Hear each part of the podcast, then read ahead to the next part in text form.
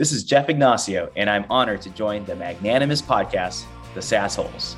Welcome to SaaS Holes, a show dedicated to issues in the software as a service industry. We are revenue ops with a edge. Jamie, Jason, KG, and myself, Pete, have a combined 100 years of making interesting decisions. Please subscribe to our weekly newsletter and take a look at our Patreon page, Patreon slash SaaSholes. Quit being a freeloader. Put a couple bucks in the cup, would you? Today our wife needs is, shoes. The wife that's needs right. shoes. pair of shoes, pair of shoes. I got to paint my bookie. Today our guest is Jeff Ignacio, a RevOps leader running the RevOps rehab community for true practitioners. Jeff is an experienced RevOps leader who is passionate about driving revenue excellence, working with sales, marketing, and customer success leaders. He's a results driven RevOps leader who believes in a high sense of urgency to define and enable sales processes, stabilize and scale systems to work for you and not against you. Collaborative team player. We may not always agree, but we will always work through all the angles. High integrity, accountable, strategic leadership, hands on approach. But before we get to Jeff, we got a sponsor for the show, NeuroNoodle. The parents of athletes get a doodle of their noodle, which is a brain map before the next season starts. So you have a baseline to compare to. You get a physical every year, right? Well, get a brain checkup now at neuronoodle.com. It takes only 20 minutes to get the data you need to ensure the quality of your athlete's future life. Carney. Oh, yeah, Pete. KG. Just pick on him for once. KG. Yes. Did you know your pupils are the last part to stop working when you die? They dilate. Leave us some comments on our blog at saasholes.net and yeah. Patreon slash sassholes. Oh. Hey, shout outs. You got any KG? I just have a few. Um, congratulations to Avi Golan for being promoted to SVP of Engineering and general manager in the, the Israel location of ZipRecruiter. Congratulations, Avi. It was awesome working with you back in the day. Congratulations to Elijah Wisdom for starting as mortgage loan originator at Rocket Mortgage. Now, yeah, I want to know when is that that punk Andrew Wisdom from United United Pet Care going to come on the show? I don't know. We got to get that guy. Anyway, but that's oh, that's what I got. Andrew Wisdom, Elijah Wisdom, Carney. I got Joachim Feist. He worked for me. He's in Germany. He's five years at Accenture. Brian Bailey, three years at Qualtrics. Elizabeth Curry, uh, five years at Flexera. And then I need to give a shout out to Sonar, which I know, Jeff, you're a, a, an advisor. I think I'm on their webinar um, the 24th talking about tech stack fatigue and drunken tool confetti. It'll be an interesting webinar. Sign up today. Better order a couple more server racks. All mm-hmm. right. Jennifer Mall being promoted to sales director at Grubhub. Way to go, Mall Nicole Owens, two years at Pipeline. Kendall Fambro, four years at the Salesforce. Greg Steffen, the Emmy Award winning Greg Steffen, 21 years at Intersport. Ty Russell, two years at Coldwell Banker. And I'd like to congratulate all the drummers out there in the Chicago land area that are looking for a gig. The SaaSholes corporate band is in search of a drummer. Please email Pete at saasholes.net. Yes, a corporate band. We will kick off your kickoff. Who knows? All right. So, KG, how do you know Jeff? Let me just start by saying that I thought I knew what RevOps was until I worked with Jeff. So I'd been at startups for my entire career, and we had sort of quasi operations types of teams, and and uh, most of it was fairly uh, disparate and not strategic in nature. And I had the pleasure of working with Jeff Ignacio um, uh, at Upkeep, and I learned what a true RevOps leader is all about. I didn't work with him for long, but I was so impressed with him immediately. And the thing that I was impressed most with was that Jeff was the kind of guy who knew that his role was about providing insights and solutions to the business problems that the sales team and, and the customer service team, uh, customer success team, and the marketing team was was facing. And that partnership was unlike anything that I'd ever faced before. How about that, Jeff? Does that sound about right? Oh, high praise. I'm glad you got the $200 I sent to you this morning. There you go. Thank you so much. My Venmo works these days. Uh, thanks for coming on the show, man. I appreciate it. Oh, appreciate it. Glad to have, uh, glad to be on with all, all three of you.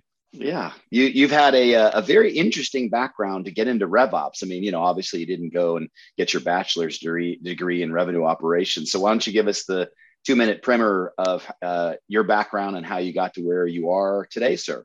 Yeah, somehow I missed signing up for the RevOps major at university. I decided to take the long road here instead. Um, so let's just start with you know the early portion of my career where I was also at Accenture, uh, working in the media and entertainment practice, uh, configuring SAP for large media and entertainment studios. So there I learned the, the value of unlocking business impact through technology.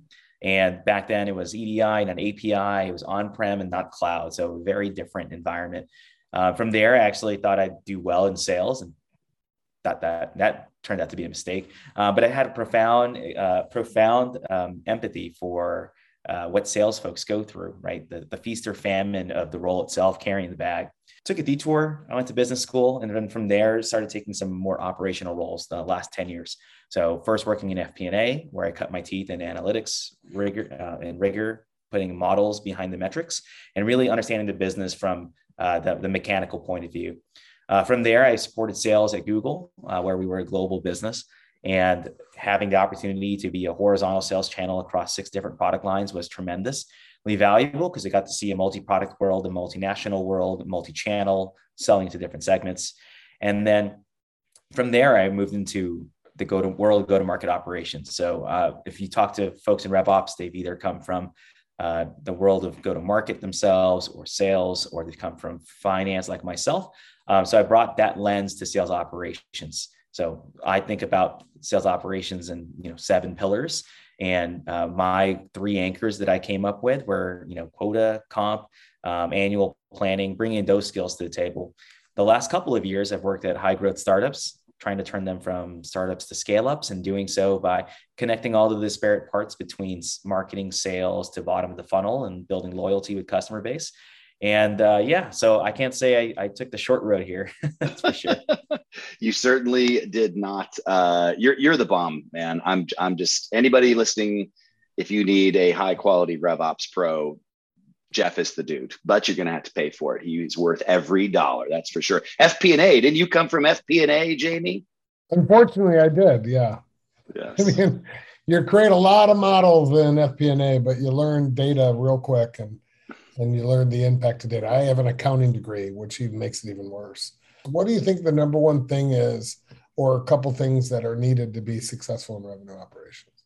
I think the number one thing that is important, I think there's a lot of things, but to see what would bubble to the top, mm-hmm. I would think some sort of like heavy curiosity, uh, you know, really understanding, you know, how things work, right? How do business models work?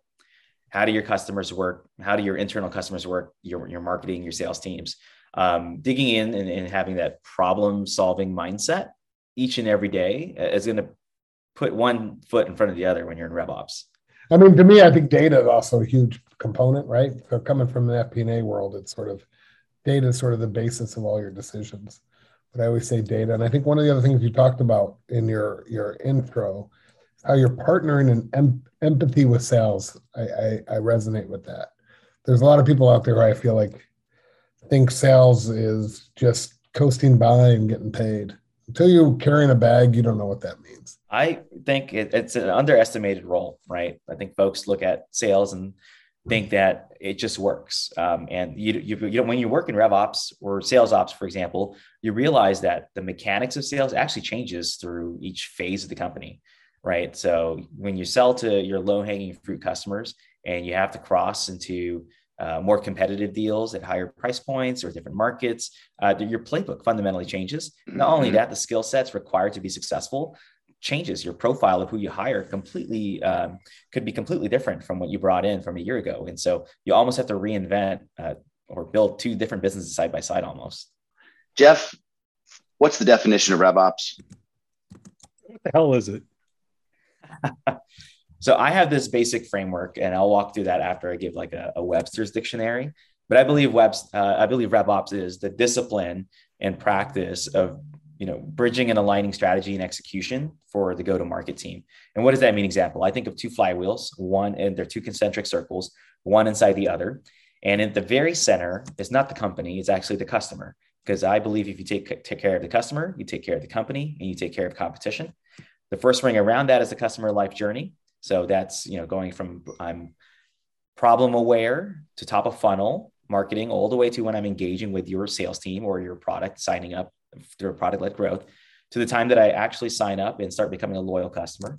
Um, and so I think of that as uh, the flywheel on the inner ring, and then the outer ring are the what I call the four uh, my four pillars of RevOps.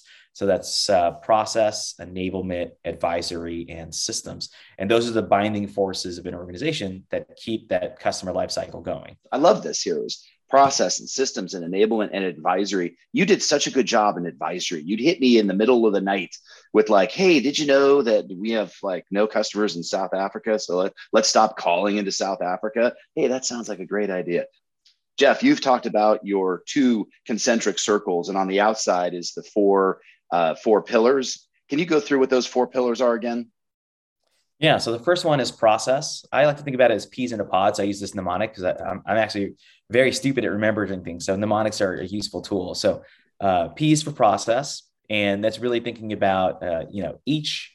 Um, what's your model? Your inputs, your model itself, your tool or your me- mechanisms, and your outputs. So you know um, you think through you know what is your lead to order process, your order to quote to close process, and each of those can be broken down into sequential steps or parallel steps that help uh, build repeatable success at any company.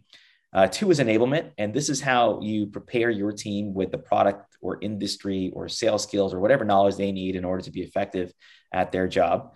Advisory, this is really encompassing all the data, the insights, and the actionable, um, the executable actions that a business can take on. And I like to think about it as decision making sciences and then mm-hmm. systems, uh, really encompassing all the infrastructure and tools that are needed uh, for the uh, for the team to be effective. Now, Jeff, I see the four pillars there, and at the end of the day, you have sales, you got marketing, and you got success, and then you have friction.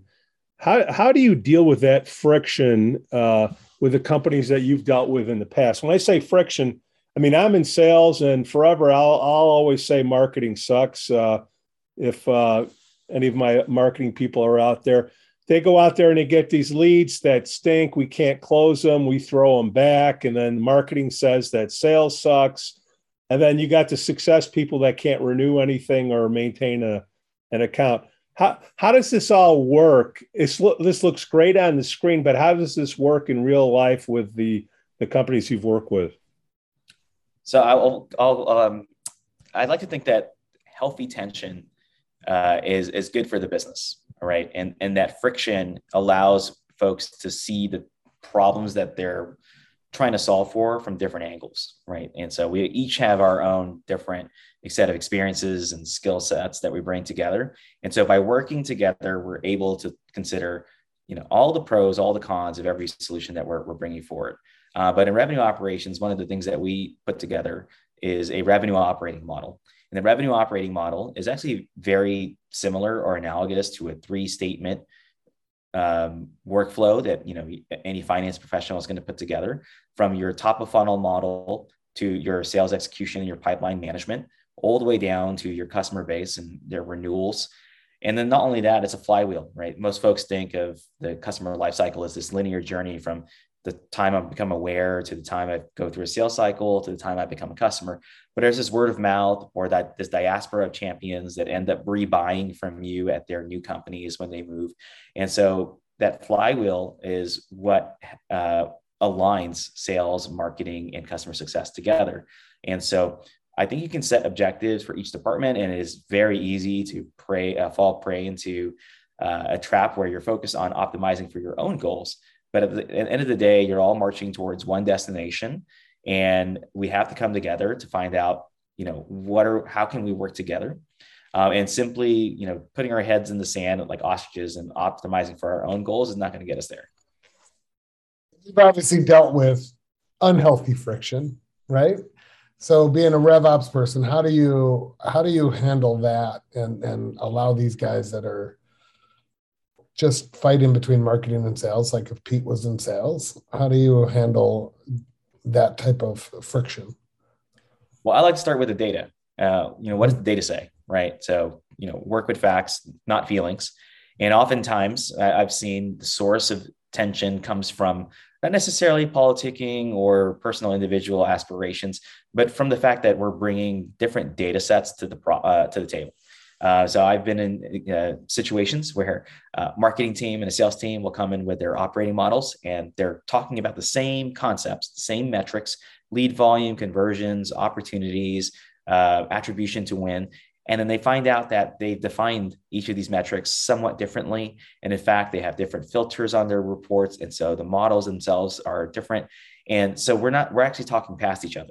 Mm-hmm. Uh, but when we get to a point where we use one unifying model and yeah. we baseline, you know, what we're all looking at together, that's when you can bring a different perspective to it, but the data is the data itself. I think that's exactly what I was hoping you would answer. The data is key in the RevOps side, right? And and I think the RevOps leader, if you're truly a RevOps leader, you need to own the customer path and the data, underlining data behind it, so that you guys can all come to the table and you be the unbiased person that sort of looks at that and says marketing is contributing 24% of all the lead generation.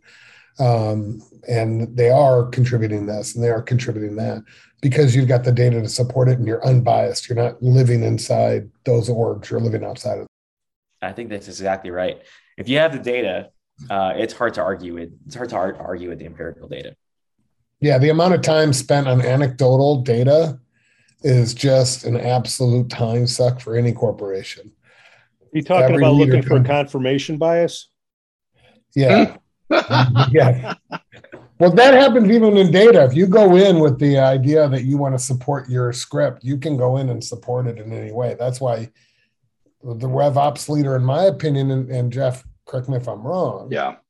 But the RevOps person should not live in those orgs. Should live outside of the rev and marketing org and should live in a in like an operations role onto its own.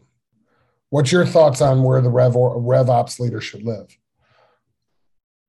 Well, I think that you know we have to think it through a couple of tenets, right? Like where mm-hmm. are they? Where can they be unbiased advisors to the business? Mm-hmm. Mm-hmm. Um, and you know, one thing that I think for you know smaller companies, for example, like I, I'll consult or advise startups and there's not often space or an organization chart for an independent or ops organization. So they'll typically report to a head of sales or head of um, or CRO, for mm-hmm. example. Um, now, it depends on the structure. I actually think the CRO uh, reporting to them at a startup leads to a little bit more unbiased than, say, reporting to a head of sales. Mm-hmm. Um, at larger companies, I can see them reporting directly to you know an operational org all into itself, and that does, then gives them a mandate um, and the you know and the the chutzpah to actually serve as an unbiased partner and push back. I, I met a RevOps leader from Sisense who said that the C, when the CEO had questions about customer success, marketing, or sales data, he he went directly to the RevOps person instead of the leaders of those teams in particular, because he knew that that's where he was going to get the highest quality data and the most consistent data and the most um, uh, unbiased data that right you know right there with you and i don't think he reported to the ceo but the ceo utilized him in in that uh, in that particular way which it, you know validates exactly the position that you're stating of the revops professional needs to be unbiased to be able to to um, provide great insights that don't have an agenda. Jeff and jamie how do you stop idiot salespeople like me buzzing you the night before when they got a presentation looking for data uh, data to support their uh, case? Do you have uh, restrictions on how you can be contacted. You know what I'm talking about. Hey, I need to show that my group is the best. You know, my costs are the lowest, my top line's the highest, and I'm the most efficient. Give me this data and I need it in 30 minutes. How do you stop all that? Or does it happen at all? Oh, it definitely happens. Uh, I like to think of two things. Uh, one, uh, setting boundaries, uh, and two, setting an operating cadence. Uh, so let's just start with the operating cadence. Uh, the operating cadence should hopefully stop the, last minute, 11th hour request for data. We know it can happen, but you want it to be of the variety of one or two requests as opposed to dozens. And so if you have you know a, a, rhythm to the business and you're able to you're able to showcase here are the milestones that are going to hit you know here's our weekly business review monthly business reviews and here are the dates that we start to prepare our data packs and that's what we build our entire story around. Um, then you can at least sufficiently prepare the organization to you know get ready for those big milestones uh, those type of operating rhythms. The uh, second thing for boundaries um, i like to make sure that you know i set my time for uh, hanging out with my family and friends and those hours you know after work can typically be you know off limits unless unless it's in a, state of emergency and we do have to get uh, we do have to do the heavy lifting aka fire drills I would, drill, yeah. I would agree with with Jeff. I think what you need to do is establish your monthly and quarterly cadence. You need to establish what that's going to look like well before uh, the time it's due and say, this is your, this is what you need, Pete, to fill out. And Pete might sit there and say, well, I want to do something else. I don't care. You get, you've got a limited amount of part that you can, you know, sort of persuade and tell your story, but you're not moving outside of that reporting mechanism because it's going to be uniformed. And if you want to, we can talk about that for next iteration or next month or next quarter, but we got to be way out ahead. You can't do it the week before and say, I want to showcase how great I am. And the only problem there is you then need to make sure that if Pete shows up with something that is not, it gets deleted and Pete gets told, don't do that again. Yeah, Pete gets coached again. No, you brought up the flywheel, and I just think of Jim Collins, good to great. And, you know, they talk about, you know, what's your economic denominator you know what is the most important number? What is the second most important number? You know if a company doesn't know that i think then you run into all these uh, fire drills where you know people are trying to save their skins and they're relying on you guys to support the data to you know keep keep their jobs. I, at least i've seen it with the companies i've worked with. They didn't have established goals where hey this is what we want to do first second third and fourth and if you don't have that, then you got to run to Jamie and Jeff to get data to support uh, your your your job. Well, KG and I were talking earlier this week. We used this analogy. Uh, you can either be a, a, you know a fire station fighting fire drills, or you can be the Department of Forestry. I think there's a little bit of both when it comes to RevOps. You're you're serving as both, and if you can tilt the line more towards the forestry side of the fence, uh, you can actually start to prevent a lot of these fire drills from happening in the first place. And by doing so, you actually give um, planning uh, a chance to live within the business and imagine a business that happens to live by its plan, uh, I think that's probably makes for a higher chance of success. On our last podcast, they talked about tech tech stacks and and you know companies on average, depending on size, it would be different. Had five or six meaningful tools that they're using. From my perspective, from your perspective, what tools do you think people are using today that probably shouldn't? What tools uh, do most people use and what tools do you see are coming on the rise that people should be aware of? Oh man such a loaded question. Uh, i don't know if you've seen these charts but there's like thousands of startups yeah. building micro tools. Um, things that you think are manual in nature like oh i'm doing this in spreadsheet or a word doc or a google sheet you know that's a startup idea and someone's actually trying to fill that gap.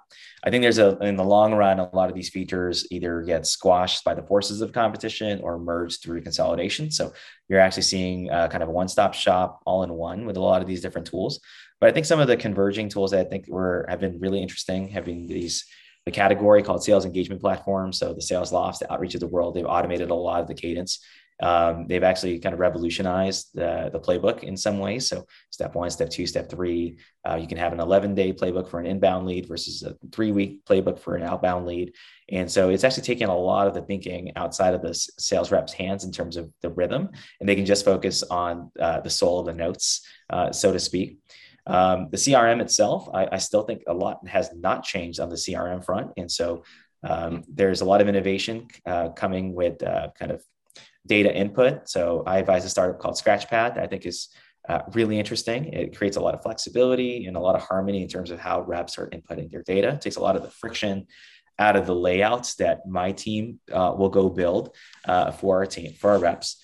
Um, I think some of the more interesting uh, tools will be um, uh, not necessarily a painting by numbers um, for, for, in terms of sales, but the ability to contextualize like what's the right play at the right time uh, when you're in a live fire. So when you're in a when you uh, when you're in a call, can I pull up the right script based on the persona, based mm-hmm. on the stage of the company? Can I a- access the right assets? Can I pull up the right case studies to prove my point?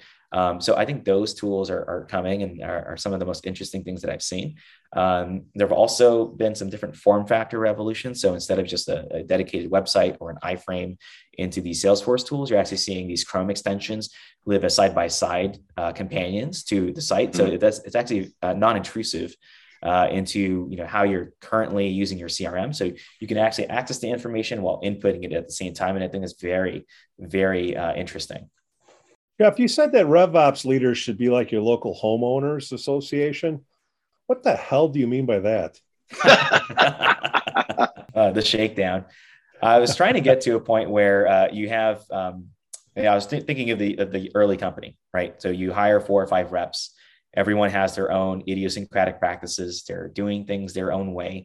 But I like to think of you know when you're fixing a golf swing, you you you hold all things constant, hold all things constant, and change one thing and then you hold that thing constant and change one other thing.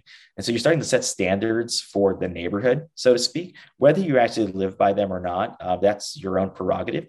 But at least you start to set a baseline. Uh, and once you do that, you're able to uh, have uh, a playbook or at least a set of processes from which you can see what works and what doesn't work, double down on what does, and trim what doesn't you know, we had a guest on the show last week, Matt Bertuzzi, and we talked about tests. And we this statistically significant you know data doesn't exist in most instances. But but the but your point though is you should at least be uh, creating those standards and attempting to make these these kinds of you know tests um, to move your move your team forward. You know I, I love you so much jeff but you said one thing that really triggered me. I sound like such a snowflake. You said to you told me one time that revops professionals should be and or could be chief revenue officers. What the actual F are you talking about, dude? with you. I think there's a tendency to believe that the CRO role is uh, reserved for uh, the heads of sales. Uh, and, and in that, uh, when you step into the CRO role, uh, the number one tool that you need to bring out of your belt is your, your sales hat, right? Uh, your set of sales skills. But when you're thinking about the entire revenue engine, you're really thinking about from soup to nuts, how do you bring the marketing playbook to the table, not just from a, a sales perspective, and then how do you work through with your customer base? Um, by working in RevOps, you actually get to see at least the mechanics of that entire operating model. You get you get uh, strong, strong exposure to it, and so that's one of the reasons why I believe uh, RevOps actually has a background that could be a strong candidate for becoming a CRO because it's not about necessarily stepping into individual deals yourself and becoming an executive champion for that deal. It's actually about building um, the machinery of the business that could actually then uh, move the business forward by having a seamless process, that customer life journey that we talked about earlier. I mean, think about it, Kevin. What does most CROs spend most of their time on? The biggest time suck in any organization is the for- weekly forecast cadence call. And that CRO spends all the time on that weekly forecast cadence call. A RevOps person can do that. You know what I mean? Like, let's be honest. Like that is probably better for them. I well, first of all, I submit to you that Jeff Ignacio runs a very good forecast call. I get and it. I, and, just, and I think they should. But well, come what, on, what man, is like, a good forecast call? There's no such thing, but it's better. You're hey, saying it's you, better. Tallest y'all, ne- y'all never one ran a forecast call with Jeff. Jeff, what is the key to running a good forecast call? Oh, preparation. Make sure you prepare your questions beforehand. Yeah, and I, you. Uh, I like to. I like to throw one soft, uh, one curveball question every once in a while to each rep and see how they how they react. Uh, there's one thing I enjoy about the uh, about the forecast call. Uh, you learn the business, um, and not only that, you learn the trait. Uh, you learn the um, the behaviors of your reps, right? So you'll have some reps with happy ears and uh, you apply a little bit more judgment to those reps uh, to, to, downgrade their forecast. And then you have some reps who absolutely sandbag. Um, you know, 60 day sales cycle closes in one day. How does that happen? Well, let's take a let's take a hard look, and you know you see these different behavior patterns with your reps, and you start to, to make a call uh, based on what you what you notice. What percentage are lying, and what percentage are delusional? I thought they were the same thing. okay. Continue. well, if you have a turnover of 25%, you know 25% are lying because they're they're looking for a new job and they don't want to tell you what's really going on. Yeah. Jeff, have you seen any software or tools that are good bullshit meters? So you technology can point out the opportunities that suck and the opportunities that have a higher probability of closing than those freaking sandbaggers are suggesting. Any good tools that you're aware of that our listeners can use? Um, there's a ton of forecasting technologies today that actually uh, take some of the traits from your uh, that can treat you, that can correlate your historical past and start to um, put some confidence intervals around uh, future performance. Um, so I think in high data environments, you're going to have more success. Uh, for the enterprise where you're low volume, uh, big ticket price, uh, you are going to rely a lot more on your process yeah. and the anecdotal yeah. anecdotal notes from your reps. There, there, there you go. That's I mean, People.ai can do that. Apparently, they can do that if they uh, if they're a Patreon sponsor, but they're not. Oh my God, that's hilarious. but but you brought up a really good point though, Jeff. You get you need the data in a high data environment, these yep. tools work very, work very well. If you don't have a high data environment, you have to rely on those qualitative questions, like talking to a salesperson and figuring out if they actually can answer certain questions. So, so and by the way, the worst question a CRO could say on a forecast call is, "I look the customer in the eye, and it's coming. This deal is coming in," which happens at every CRO I've been at. Um, they all say that. I've looked somebody in the eye. I shook hands with them. I met them for dinner. It's going to happen. It never comes in. Pete, you love these guys, don't you? You love these RevOps people. I love guys that are in finance and want to take on, be a, have a sales role, but take on no risk. I love it. Uh, let's let's talk about some of the contradictions that exist in RevOps. I'm all ears. Yeah, I, I would say uh, as a couple, I have a LinkedIn post on this. I think it, uh, it garnered a little bit of attention. Um, so there's a tendency to want to automate everything, yet having too many automations becomes unwieldy to manage yourself. So you almost have to automate the management of these automations. The second is we want to move fast, break things, but sometimes we have to slow down to design things right. They always say you have to measure measure twice, cut once, but oftentimes businesses want to move at the at the speed of light. Mm-hmm. Um, everything is top priority. If you were to ask uh, your head of marketing, your head of sales, your head of CS, where they rank their projects against relative to their peers, uh, mm-hmm. I almost guarantee you everyone's going to rank it number one. It's almost like walking to class and asking everyone who's above average, and everyone raises their hand. Well, it just can't physically be true. Um, so we have to think, start thinking about um, how do we prioritize and also asking for investment. I think a lot of RevOps folks like to solve within their envelope and not necessarily thinking about uh, expanding our own capacity. Uh, and then the last thing that I think that drives me crazy is uh, folks say, I want you to be strategic, but let me add and load on about a thousand percent of your work hours with tactical requests. And so, how, the hell am I supposed to be strategic if uh, if I'm inundated and drowning in tactical requests as well? And that that's the inevitable contradiction that I think a lot of RevOps folks can relate to. Hey, so um, uh, I see that you're an advisor of Sonar. Tell us a little bit about Sonar because I'm going to be on a webinar with them on Thursday. Yeah, Sonar is great. So uh, mm-hmm. think of the situation where you're in uh, a migration project or you're going through a heavy lift within your backend with Salesforce and you start to make a change and you realize there are some upstream impacts and downstream impacts in your systems that were not identified in the project scope.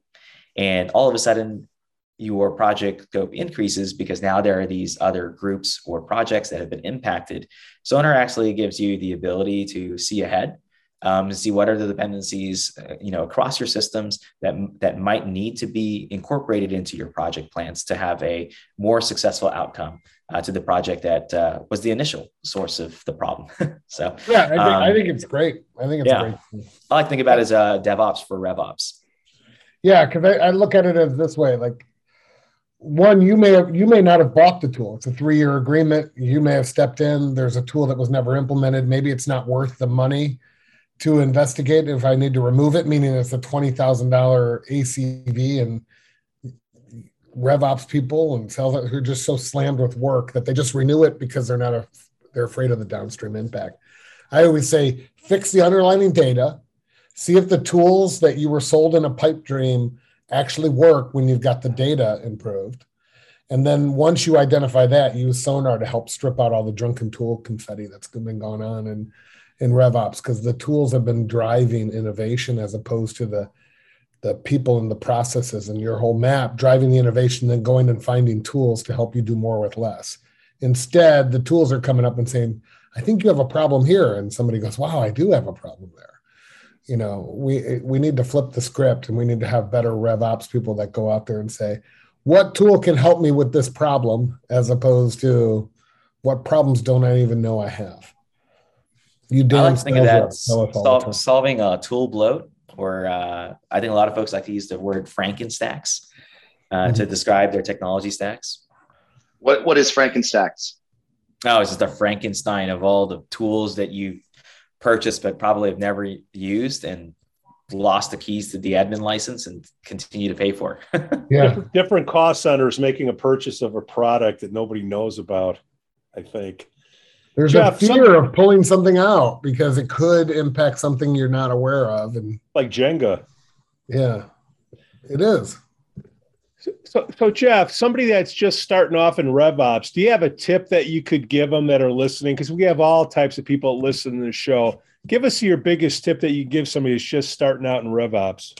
I think uh, the one thing that I think can help anybody in RevOps is uh, to follow some of the kind of the influencers on, on LinkedIn. Um, I think the advice that we give is more high level in nature, uh, but you know the details won't be learned until you're actually in the seat, uh, until you, you take a chance. Um, you know, I've actually promoted or hired um, crossover SDRs. Uh, these are the folks who were um, who were enamored by the process of selling. They, they were thinking about how to improve their processes. They came up with their own standard operating procedures. I looked at that and said, you know, you actually have a mindset for this role. Let me give you the tools. Let me give you the, the opportunity to learn and give you a sandbox. And so, you know, I think if you're curious about the world of RevOps, uh, whether you want to step into the role or you want to enhance your partnership and relationship uh, with RevOps themselves, I think you can you at least start to pay attention to uh, some of the some of the language that's out there uh, within LinkedIn. And I think some of the tooling that's been building that's, that's coming out is actually helping uh, quite a bit to, uh, to kind of bridge that divide between uh, your tactical oper- operator to you know the operator who's the strategic advisor to the business. Your biggest tip for a veteran in RevOps? Don't stop. don't stop believing. Yeah, don't ever get complacent because um, there's always a new problem set that you haven't solved that comes your way. What was the last problem set that came your way? I think the most recent one was uh, we had um, uh, we're a PLG motion company, and you had a ton of data in the user base, and uh, there was no mechanism to turn off free trials. Um, usually, you see folks uh, stop logging in; they're not using it, uh, but there's actually no red flag to say, "Hey, we need to truncate the free trial." And so the business was moving so fast, they just forgot to, to, to, to, implement those breaks. And so RevOps actually came in and actually noticed that that was happening. And we started to, you know, raise the red flag and say, hey, we need to start building mechanisms to turn off these free trials and then turn on uh, some sort of um, notification to flag the sales team to intervene and start putting some growth tactics to convert them from free to paid.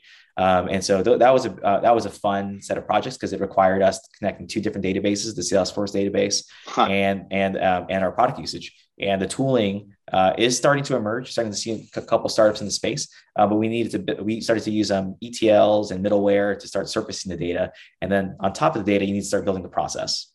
Big one. Yes. See, that's like just the great combination of the product. Like product didn't figure that out.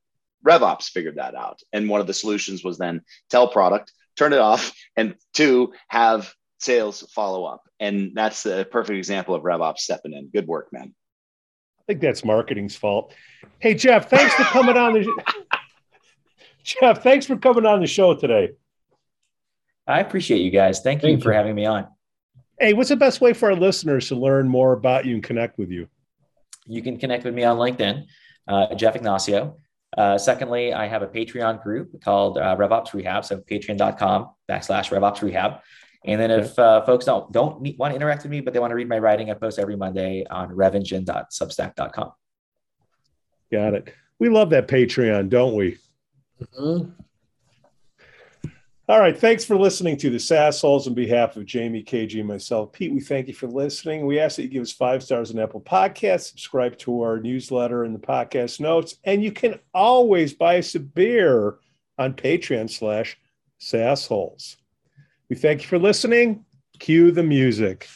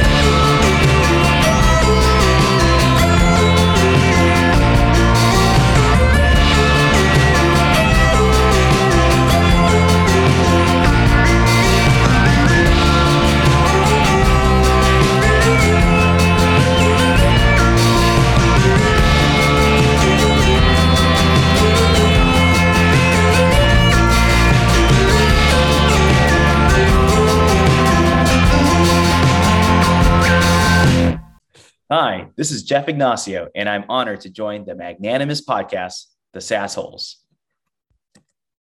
I gotta look that up. Anybody know what that means? Yeah, those- Magna- All right, we'll we'll anything edit that over out. three syllables is out of Pete's world. I think it means we have to wear extra large condoms or something like that, right? Mag- Magnum. something I, like that. I like to get PI. polysyllabic on uh, on Tuesdays. Just put the right emphasis and the right syllable.